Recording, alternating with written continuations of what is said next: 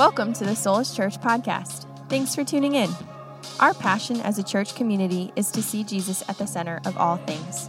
For more sermon content and information, check out soulless church dot com. Ephesians six, ten through eighteen. Finally, my brethren, be strong in the Lord and the power of his might. Put on the whole armor of God, that you may be able to stand against the wiles of the devil. For we do not wrestle against flesh and blood, but against principalities, against powers, against the rulers of the darkness of this age, against spiritual hosts of wickedness in the heavenly places. Therefore, take up the whole armor of God, that you may, may be able to withstand in the evil day, and having done all to stand. Stand therefore, having girded your waist with truth, having put on the breastplate of righteousness, and having shod your feet with the preparation of the gospel of peace. Above all, taking the shield of faith, with which you will be able to quench all the fiery darts of the wicked one, and take the helmet of salvation and the sword of the Spirit, which is the word of God, praying always with all prayer and supplication in the Spirit, being watchful to this end with all perseverance and supplication for all the saints. And this is the word of the Lord, for which we say, thanks be to God. Father in heaven, we settle our hearts for a moment here in the midst of this gathering to ask you to open our hearts, open our minds, open our lives to what you want to do. We think of the words of Jesus who taught us to pray. May your will be done, God. Your will, not ours, but may your will be done on earth as it is in heaven. And that's our prayer for this time, that God, you would accomplish your will, that you would find hearts available and willing for your will to come to pass. And so, God, that's why we have your word open, which is the source of your will. And we ask today, God, that you would use your word by the power of your Spirit to further lead us and bring us where you're calling us to go, to make us who you're calling us to be. We invite you, Holy Spirit, as we are even reflecting on here in the passage, the sword of the Spirit, which is the word of God. Holy Spirit, would you come? Would you pierce our hearts with your word? Would you speak to us? God, I've prepared something as I do each week, but really right now we just come to you in dependence and ask, Holy Spirit, come and do something. Speak to us in a way that only you can. We ask you to do that today, God, and we ask that you'd give us ears to hear what you want to say. We pray this in Jesus' name. Amen. Amen. You may be seated. Okay. We've been in the book of Ephesians this year. It's an understatement. We have been in the book of Ephesians. And we could be in this book for ten years. It's just so dense, so rich with helpful truth about really uh, who Jesus is and how who he is and what he's done comes to bear on our lives and changes our lives. Paul originally wrote this letter to a young church like ours in Ephesus or modern-day Turkey, a young church that Paul is encouraging to be faithful in Jesus, that two-word phrase that's used all throughout this book. The Christian life is meant to be lived from a position rooted in the person and work of Jesus. We can forget that. We want to make sure we get first things first. Uh, that Jesus is someone to live in before he's someone to live for and do things for. We must abide in him to bear fruit for him. And so that's kind of all of Ephesians, is looking each week at a different, different sections from this lens. And uh, look at this number here. This is part eight. It's impressive. That's a catalog right there. In chapter six here, we are exploring, we've been exploring, we've got one more week of this in the the, um, the spiritual warfare section here. Uh, Pastor Nate Gallagher from, from Calvary Vero Beach, a friend of ours who comes a lot, he'll be here next week teaching uh, for us from that final uh, aspect of warfare there with prayer. And uh, after Christmas, we'll close out Ephesians before the new year. We will be done with Ephesians before twenty twenty-four, I promise. Literally a day before twenty twenty-four is when we'll finish it. Um, but again, for the past eight weeks, we have been walking through this really unique section of Ephesians where Paul has done something really helpful for all of us, and especially this church. Paul has zoomed out from all that he's called us to do here on earth and here and now. He's zoomed out to remind us of the greater context that all of our lives fall in, with all of our desires to serve Jesus, walk with Jesus, know Jesus. Paul's reminding us that that fight is greater than any fight against the flesh, any fight against yourself or, or someone else. But there is a spiritual battle into which we all find ourselves, especially as followers of Jesus. Uh, every person is involved in this spiritual battle because it's the battle of the cosmos. It's a, a reality that's going on whether we recognize it or not. But as followers of Jesus, not only are we in this battle, but we're called to fight this battle, to fight from the victory that Jesus gives us, to fight with the weapons that he's provided us. This is really the big idea. The vision here in Ephesians six is that of a real serious, kind of scary uh, battle that we're up against, but it's meant to lead us ultimately to see the provision God has made to equip us for victory. Now, the metaphor Paul uses, as we know by now, is the armor of God. You learned about this in V B S, and now you're learning about it in your adult years, and it's still helpful. This illustration that Paul uses, this metaphor for the ways that God has provided for our defense and victory in battle. That's the big idea of Ephesians, that we have in Christ all that we need to live the lives God has called us to. He hasn't left us lacking. He hasn't left us deficient of what we need to be victorious, even though we face defeat from time to time. We're fighting towards and for victory with what he's provided. Now, the armor of God, it, it's, it's coming from the, the armor of a Roman soldier. And Paul is calling us to take up the different aspects of our spiritual armor, this metaphor, to fight. He describes three aspects of the armor that we're to have on at all times. So three to have on. It's a breastplate you're to have on. You got to have on your shoes. And you got to, what's the third one? Anybody remember? Your belt. Got to have your belt on. There's nothing like, you know, you got everything. If you ever left, you didn't have your belt on. It's the worst feeling. Okay, I'm just like, I'm going to go home. I can't work today. I don't have my belt on. All right. So Paul says three things to have on, and then he describes three things to take up. Your everyday carries, the things you take with you, your keys, your whatever else you might fill in the blank with. But there's things that we're to be prepared with and have in hand, especially if we're going to face the spiritual battle. And that begins there in verse sixteen. He says, take the shield of faith. Got to have your shield, represented by faith, to quench the fiery darts of the wicked one. And then he says two more things to take up. Last week we talked about take the helmet of salvation, the hope of salvation, to protect our minds from whatever may come our way. And then this morning we're looking at this last piece of the armor that Paul calls us to take up, and that is to take up, let's zero in on this, the sword of the Spirit, which is the Word of God. The sword of the Spirit. Last aspect of the metaphor here. And Paul is not, you know, kind of remembering these as he's charting them out. And like, oh yeah, also this one. I think in a lot of ways Paul has mentioned the others, and then he gets to what is the primary weapon of the soldier. The sword of the Spirit, which is the Word of God. Uh, a Roman soldier had generally three different kinds of swords, or three different kinds of offensive weapons or daggers. The first was his spear, or his javelin. It was about two-thirds wood, and another third of that was sharpened metal. And that was, you know, think of like the classic war movie. That's that thing that goes flying from far distances or pokes out your shield to keep them away. You know, people that have those plants like that in front of their house? Do you have some of those? Those always, I'm like, sometimes I'll be like walking with my kids, and I'll be like, oh, watch out for the death plant. You ever seen those? You might get impaled and die. Anyway,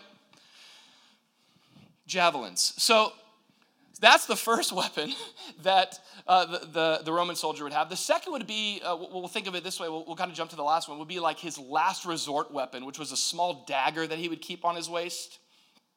So when, you know, the, when, when all else failed and he was left into tight spaces and had nothing left, he could, that's usually like in a movie, right? They like pull out the last dagger and they, they kill the guy with the last dagger. That's that's the other weapon. The third weapon that a Roman soldier would have on himself is the weapon that Paul describes here in the Greek. The word sword that he uses is, is uh, the common sword of a Roman soldier that was about two feet long and was fastened to his belt and on him mostly at all times. Here's a little image of that sword. Um, a modern, I don't know if this is like C G I or ChatGPT something, I don't know, but this is this is a, this is what it looks like. Okay, uh, it's got some uh, bone there on the handle. It's got a guard there.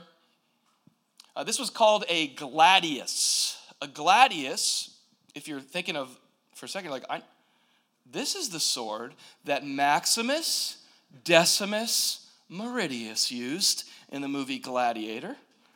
And it's the common sword of a Roman soldier. We could also say it this way. It was his primary weapon. Listen again. This sword, this gladius, wasn't just unique to Russell Crowe.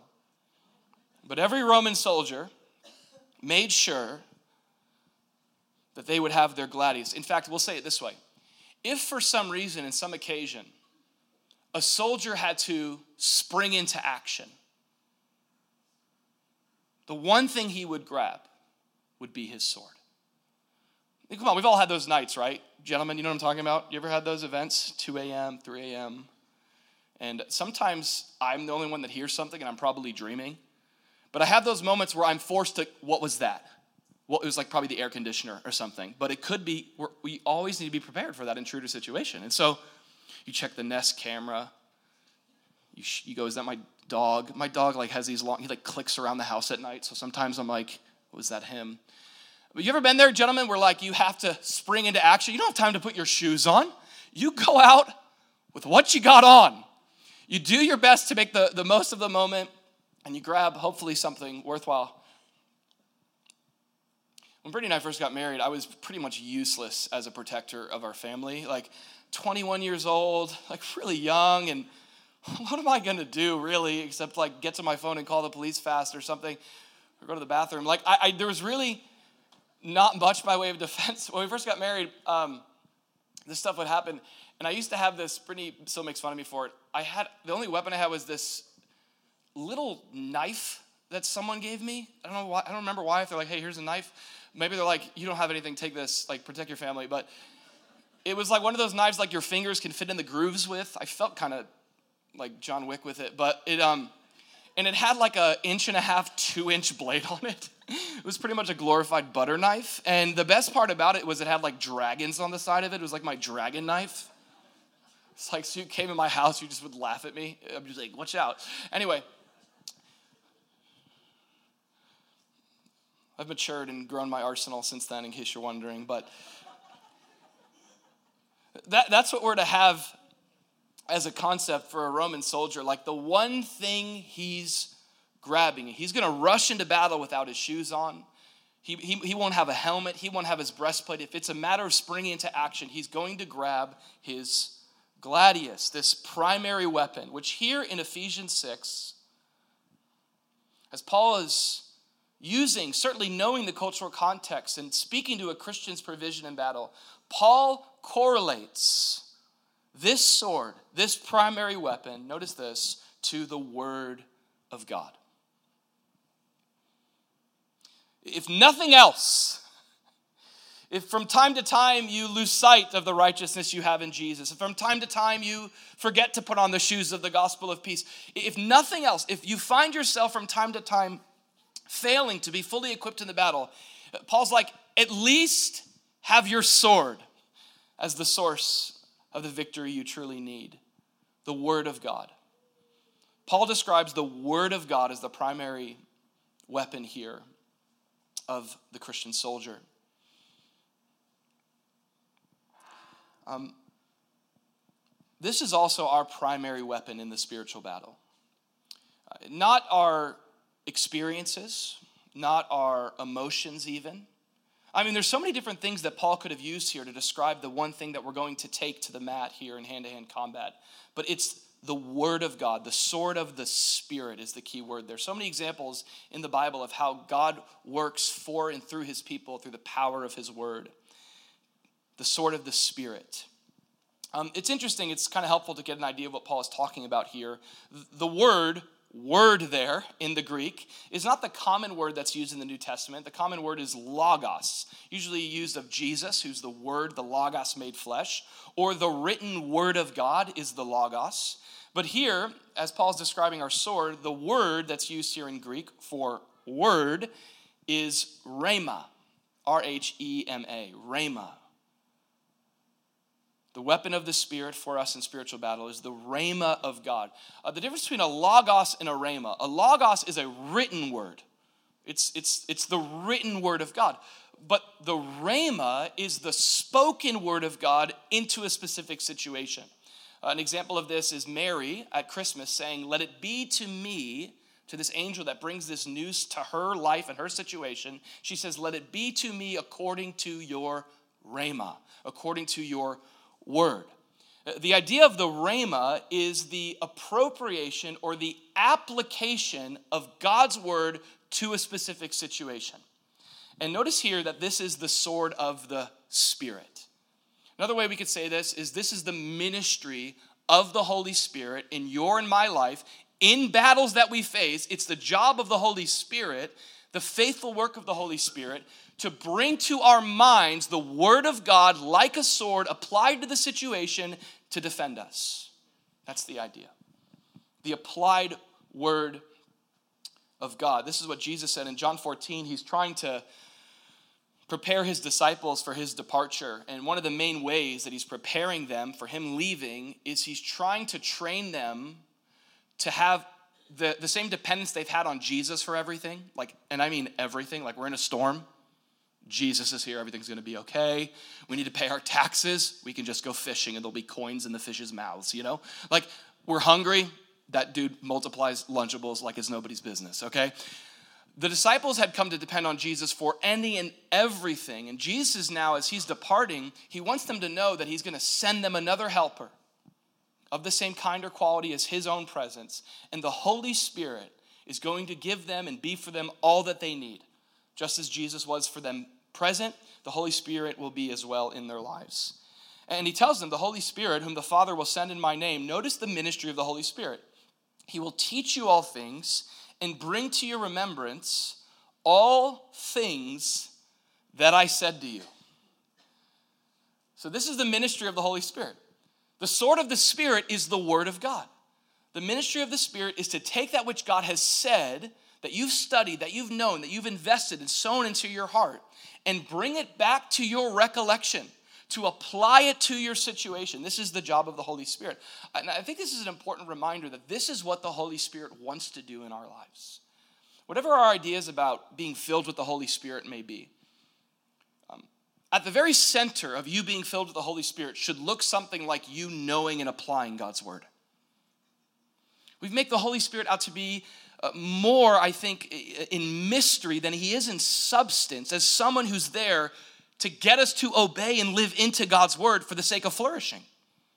And, and so, and also today we've made this like false uh, dichotomy or this false, um, what's the word for it? It's, it's this false, um, uh, we've made these things, here's the phrase, we've made two things mutually exclusive that aren't. And that is the Spirit of God and the word of God. It's like, are you a Holy Spirit person or are you a Bible person? It's like, yes. I, I, how can I be one without the other? How can I have the word of God without the Spirit who inspired the word of God? H- how can I know God's word without the presence and power of the Holy Spirit in my life? I'm filled with the Spirit, therefore I'm filled with the application of God's word. We don't have to reconcile friends here. The Holy Spirit of God hovers over the waters of God's word and brings God's truth, God's truth to bear in our lives. So here's the big idea of what Paul is getting at here in Ephesians six. He's like, hey, Christian, you're in a spiritual battle, and you must in the battle have a kind of relationship to God's word and God's Spirit that enables you to fight against what comes against you because of his work and his provision. You, you must use God's word like a sword, the idea of like swordsmanship.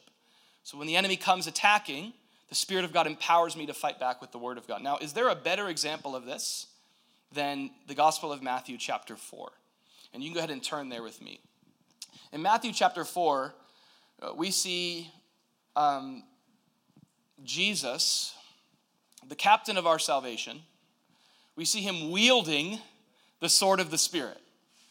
We see the swordsmanship of the Savior in Matthew four.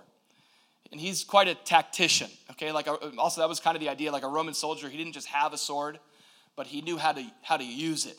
He, he, it was like one with him. And that's the picture of how God's word should be with us. Rightly handling the word of truth, being able to apply it to what comes our way. And Jesus is the master example of this in the midst of spiritual warfare in Matthew four. Matthew four, verse one, the context of this section is a very peculiar verse that if we had more time to explore, we could probably get somewhere with it, uh, or at least begin to scratch the surface. But look at this mixture of events here. Jesus is led by the Spirit into the wilderness to be tempted by the devil. We joked about this a couple weeks ago when we sing the song, Spirit Lead Me, into the wilderness to be tempted by the devil. Like, I don't think that's what we often have in mind. We're like, I just want to be a Spirit-led person. God's like, sure, okay. And so here Jesus, before beginning his public ministry, is being led by the Spirit into a, listen, can I remind you that God is sovereign over the temptations you face. He's sovereign over the seasons you're in. To, to be truly led by the Spirit doesn't mean you, you're not tempted. It doesn't mean that you're not tried. That's the symbol of forty in the Bible. But it's often the indication that what you're going through is not for nothing, but it's for testing and proving and developing you. So Jesus, even himself, he's led by the Spirit. And here's what he's led to. He's led into the wilderness to be tempted. And the word there is also to be tested by the devil, to be tried by the devil. Maybe you've had seasons like this where it just feels like you and some sort of spiritual foe are going one-on-one. And maybe there's more than, than just one, but You, you might know what it's like to be in situations like this where you're doing battle. Uh, what we see in Matthew four is every time Jesus is confronted by the enemy, every time he's tempted, every time there's a word or a thought or a lie or a concept brought to Jesus by the devil here in Matthew four, Jesus replies three times with, notice this, it is written. This is his tactic in Matthew four. Not, it is common. Or not, you know, in the midst of the temptation, you know, it is, it's being sensed. What am I feeling? Jesus appeals to a highest authority to do battle with what's coming against him. This is his swordsmanship skills. He, he says, what does God's word say? And then he applies it to his situation, wielding that sword in battle. Let's, let's look at this. There's three, basically three big ideas and ways that Jesus uses God's word as a sword in the face of the, of the temptations coming his way, and we want to employ these as well. The first thing is, jot this down, we see Jesus uses God's word as a sword to cut out the noise. The first usage of God's word as a sword. Jesus uses God's word as a sword to cut out the, the spiritual noise from the enemy coming into his radar, coming into his mind. Cuts out the noise with the word of God as a sword. It tells us this, that when Jesus had fasted forty days and forty nights, it says, this is a, this usually happens, afterward he was hungry. For me, it's sometimes like forty minutes, but it's okay. It says, now, when the tempter came to him, Jesus is now, he's at the peak of a fast. This is the highest, this is the, the limit of what a human body can handle. He's maxed out there, and it's, let me point this out, it's at his moment of greatest vulnerability. Notice Satan doesn't come to Jesus at day thirty or day twenty. It's right at the, it's at his most vulnerable, physically, mentally weak moment, which we're going to talk about is right after his highest moment. Usually happens. You go up on the mountain, you have a great moment with God, and then boom, right to the pit of, of real life. It's easy to beat up the devil when you're on the mountaintop, isn't it? It's like, look at me in the glory of the Lord. Get out of my face. You know what I'm saying? I know God's word. I feel strong in him. I have a strong sense of his presence. You know, I'm not usually attacked after I've spent time in God's word, filled with his promises and, and, and left failing. I'm usually bold and confident in what he's just said. But here it's at a low point. It's at a low point. The enemy was patient, waiting, and he comes right at that moment. Notice what he does. He comes to Jesus. I want you to notice the first temptation that he brings to Jesus. He says, if you are the Son of God, command that these stones become bread. Now, there's two things going on in this temptation. One is like a front door thing. Another is kind of a back door thing. The front door, an obvious thing, is, well, Jesus is being tempted, as we all are, with carbs. You know? You know what I'm saying? And they just keep bringing that bread like it's nobody's business. Extra butter. I mean, Jesus is hungry. There, there, there's a front door thing going on. Jesus is being tempted. Listen, he is the Adam number two. He's the second Adam. The first Adam was tempted in that first event there in the garden. And, and here we're going to see Jesus is tempted with what, what John says is all that's in the world. There's generally three temptations you'll face in life. The lust of the flesh, the lust of the eyes, and the pride of life. When Eve and Adam were tempted to eat, the Bible says about Eve that she saw that the food was good. The, the, the food was going to be good for her. That it was pleasurable to the eyes. That it was able to make her wise. Lust of the flesh, lust of the eyes, pride of life. These are the temptations we face. So, so where, where Adam failed, in a second, um, our second Adam, Jesus, is going to succeed. He's going to be victorious over the temptations that the first Adam fell into. That's the front door thing. Jesus here is being tempted with the lust of his flesh. And we all know what it's like to be tempted to follow our flesh. But there's something deeper going on. This temptation, believe it or not, is not about carbs. The key to this temptation is the first thing that Satan whispers when he says, if you are the Son of God. That's the temptation.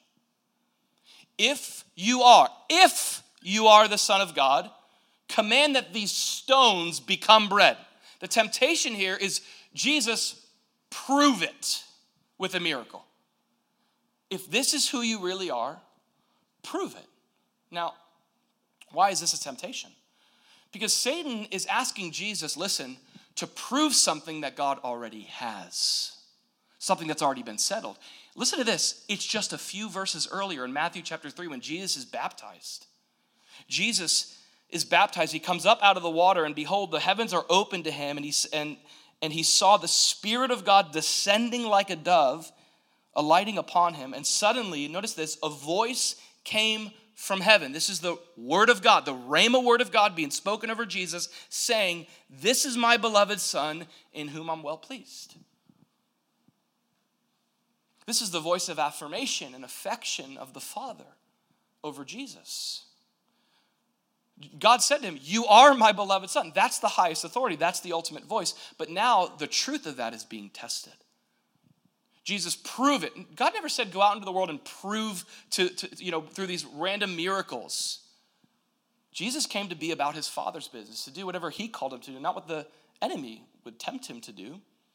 So there's a temptation here to prove what has already been settled. Now, I want you to notice this, and we get more insight into this in the next verse. Notice how Jesus replies to this temptation. This is one of many temptations. By the way, we face this temptation all the time. To do things in the flesh to prove something to people. You ever done that? You ever said something? You ever acted, you ever acted a disingenuous way, or like a you, you had this facade of something because you wanted to, maybe you were lacking affirmation from the Father, so you wanted to get it from someone else? And so God's voice is kind of pushed aside, and you have to prove your identity or prove something to others in the flesh. Jesus replies and says, it is written. Notice this.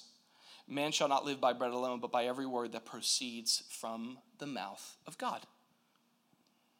Okay?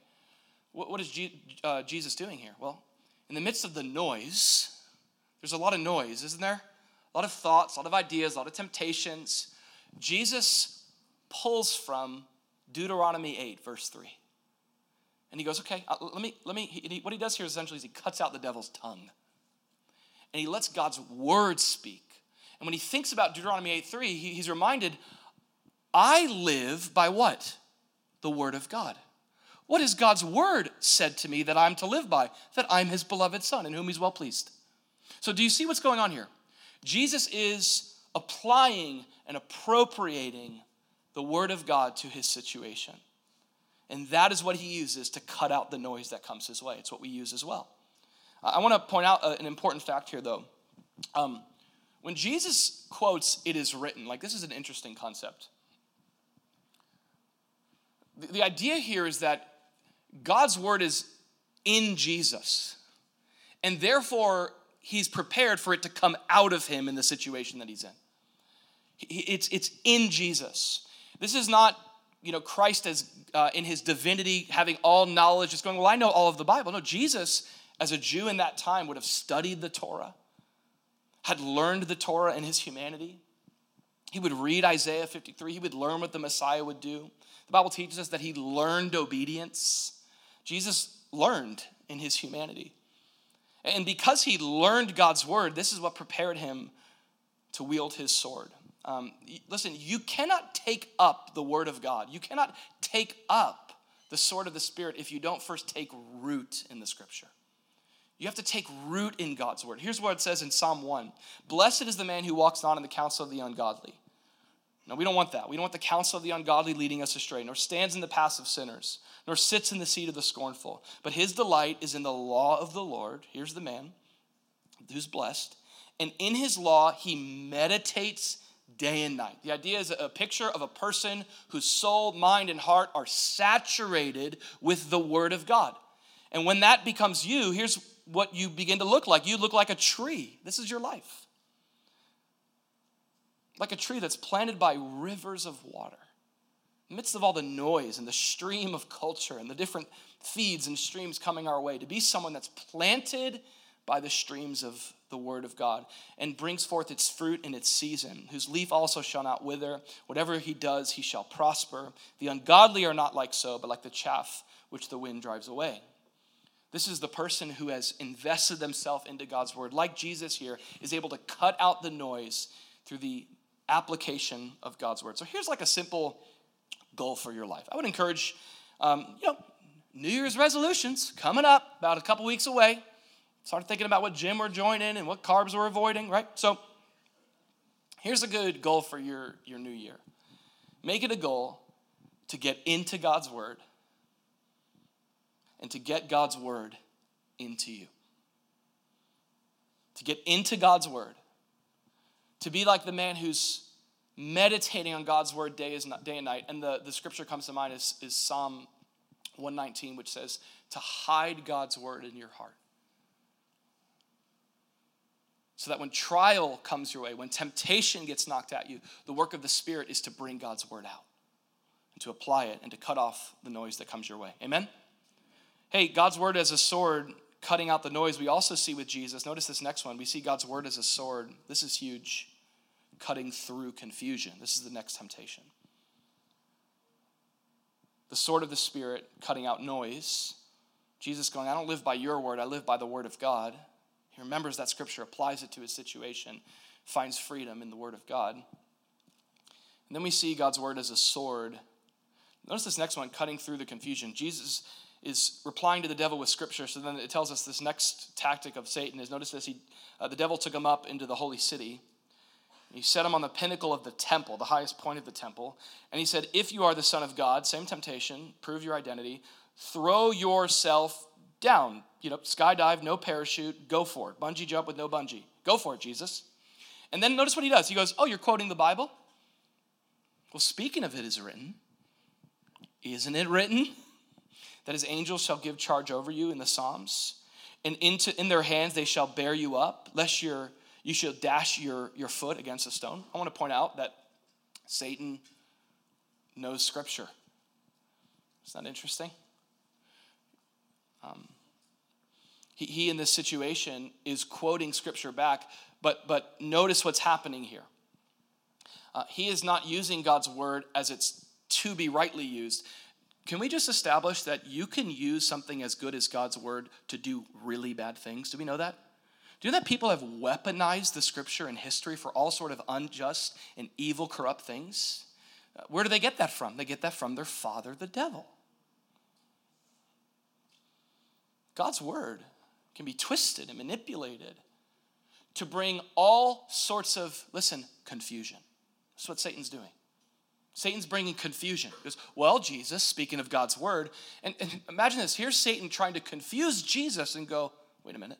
Satan's the master manipulator. The Bible says in First Corinthians fourteen that God is not, let the, whatever your theology is, let this be at the center of it here. God is not the author of confusion. but of peace. So the, the implication here is someone is, right? It's not God.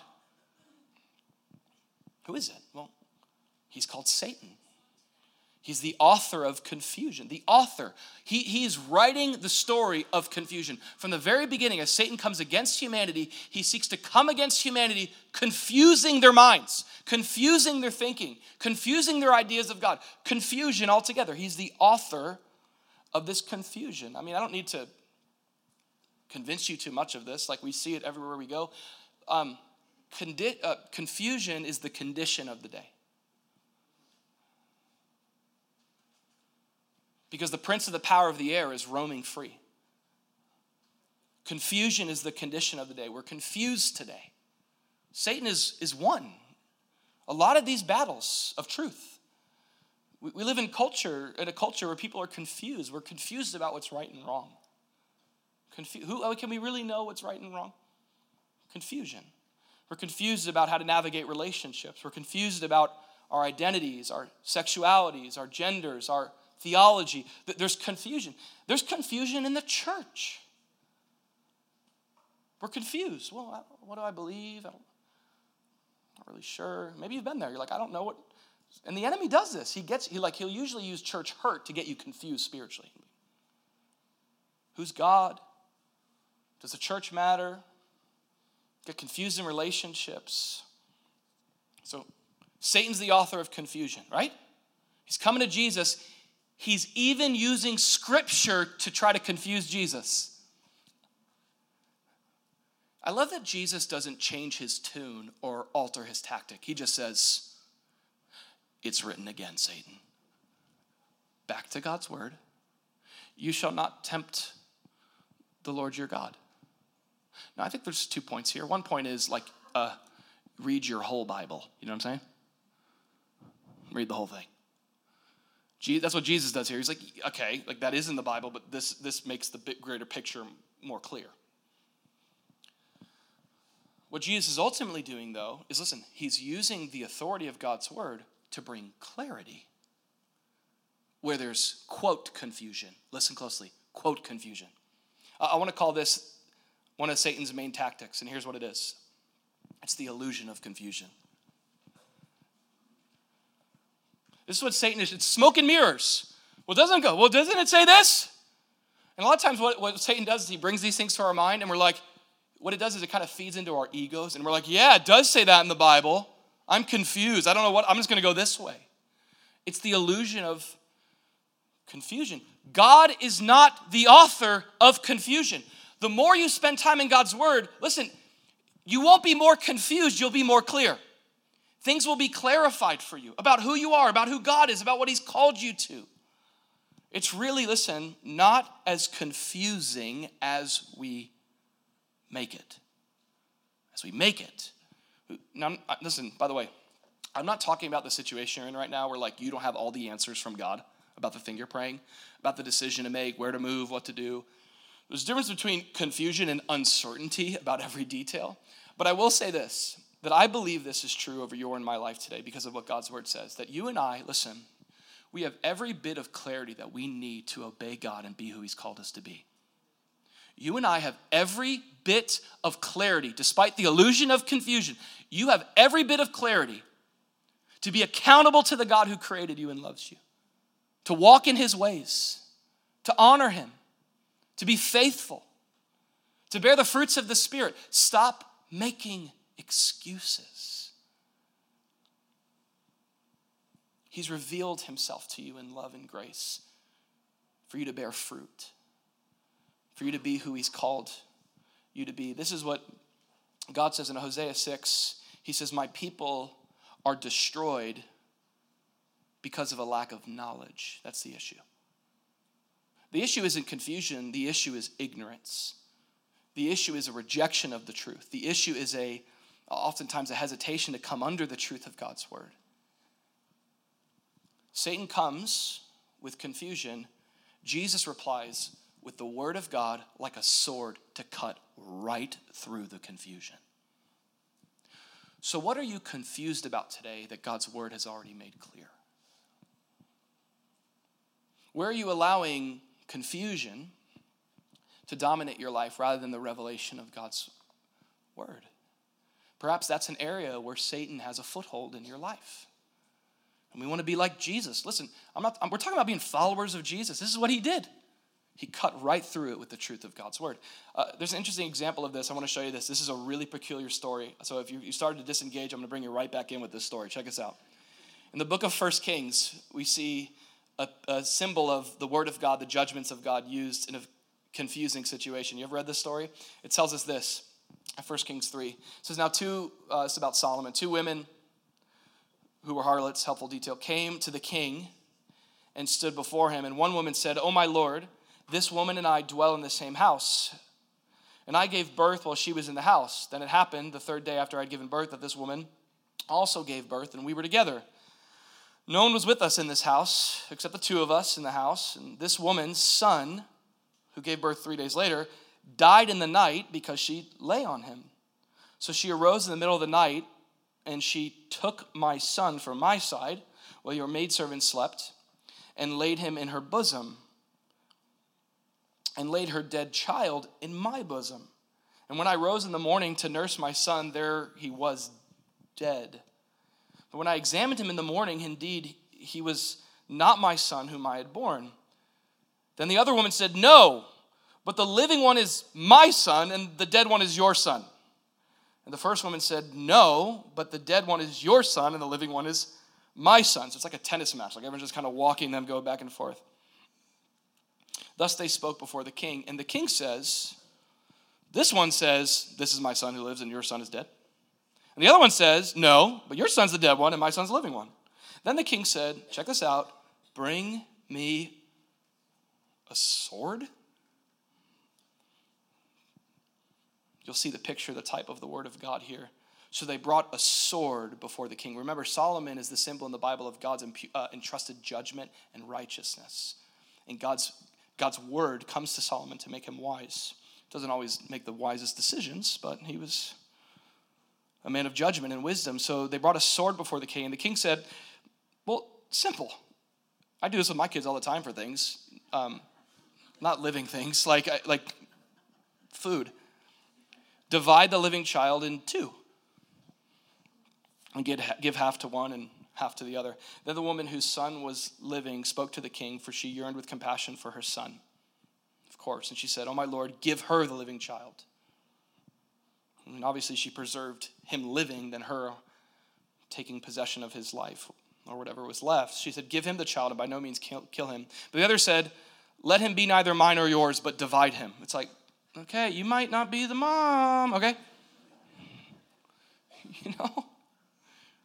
So the king answered, no, you don't need a D N A test there. It's just like, yep, okay. The king answered and said, obviously, give the first woman the living child, and by no means kill him. Obviously, we know what a mother is like, and that's clearly the mother. Notice this, and all of Israel heard of the judgment which the king had rendered. And they feared the king, for they saw the wisdom of God was in him to administer justice. So in the midst of a confusing situation, it's the sword that divides and brings clarity. And I'm telling you, in the cultural times we're in, a lot of fighting, a lot of confusion, a lot of illusion.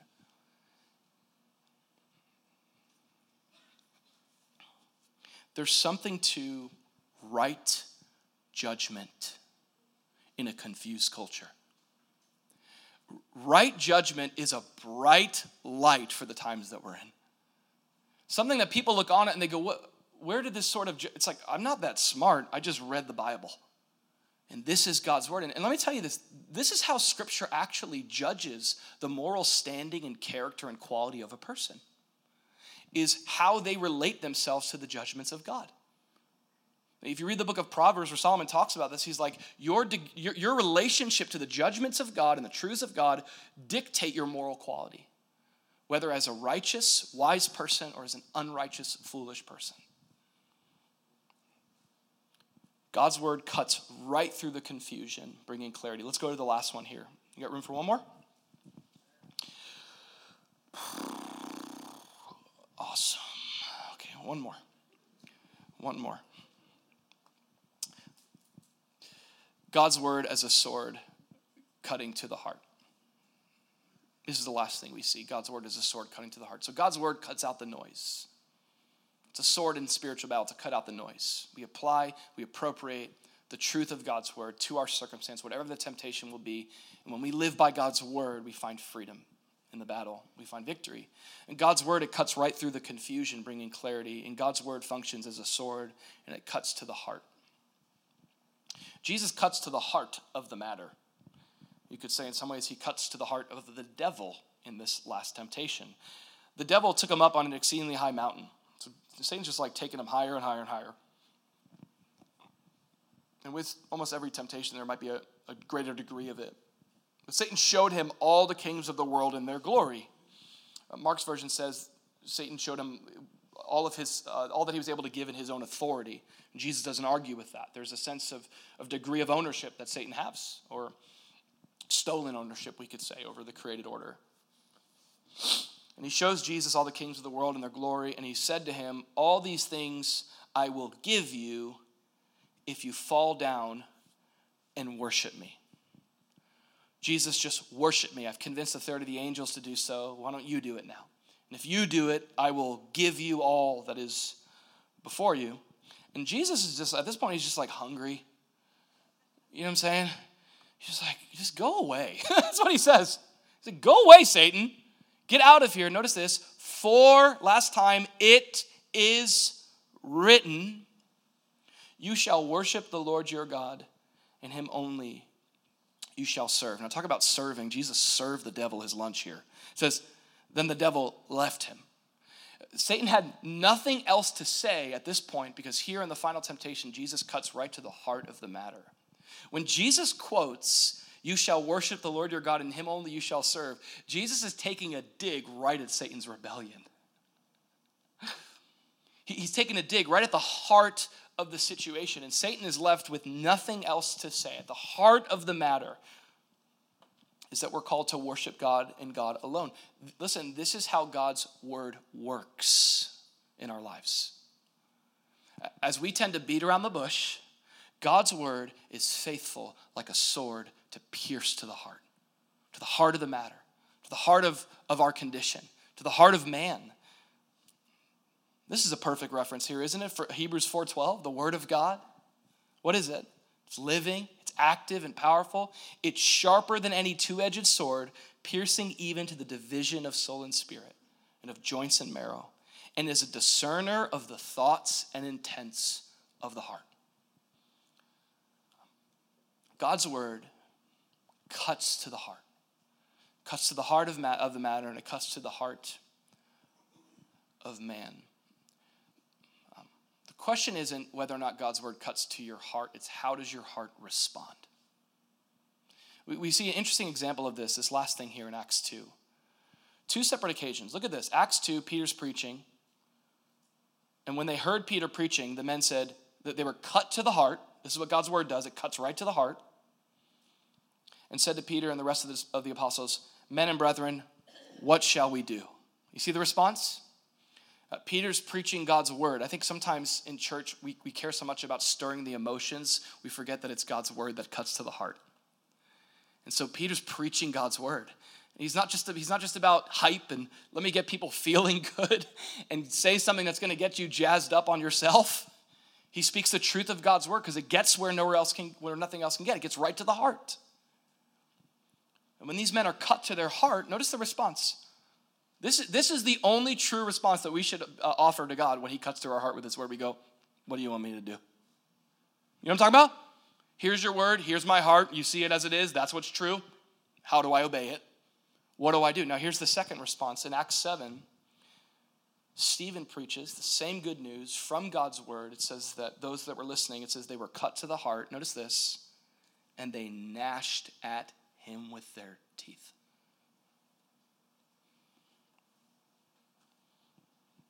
How do you respond when God's word cuts to your heart?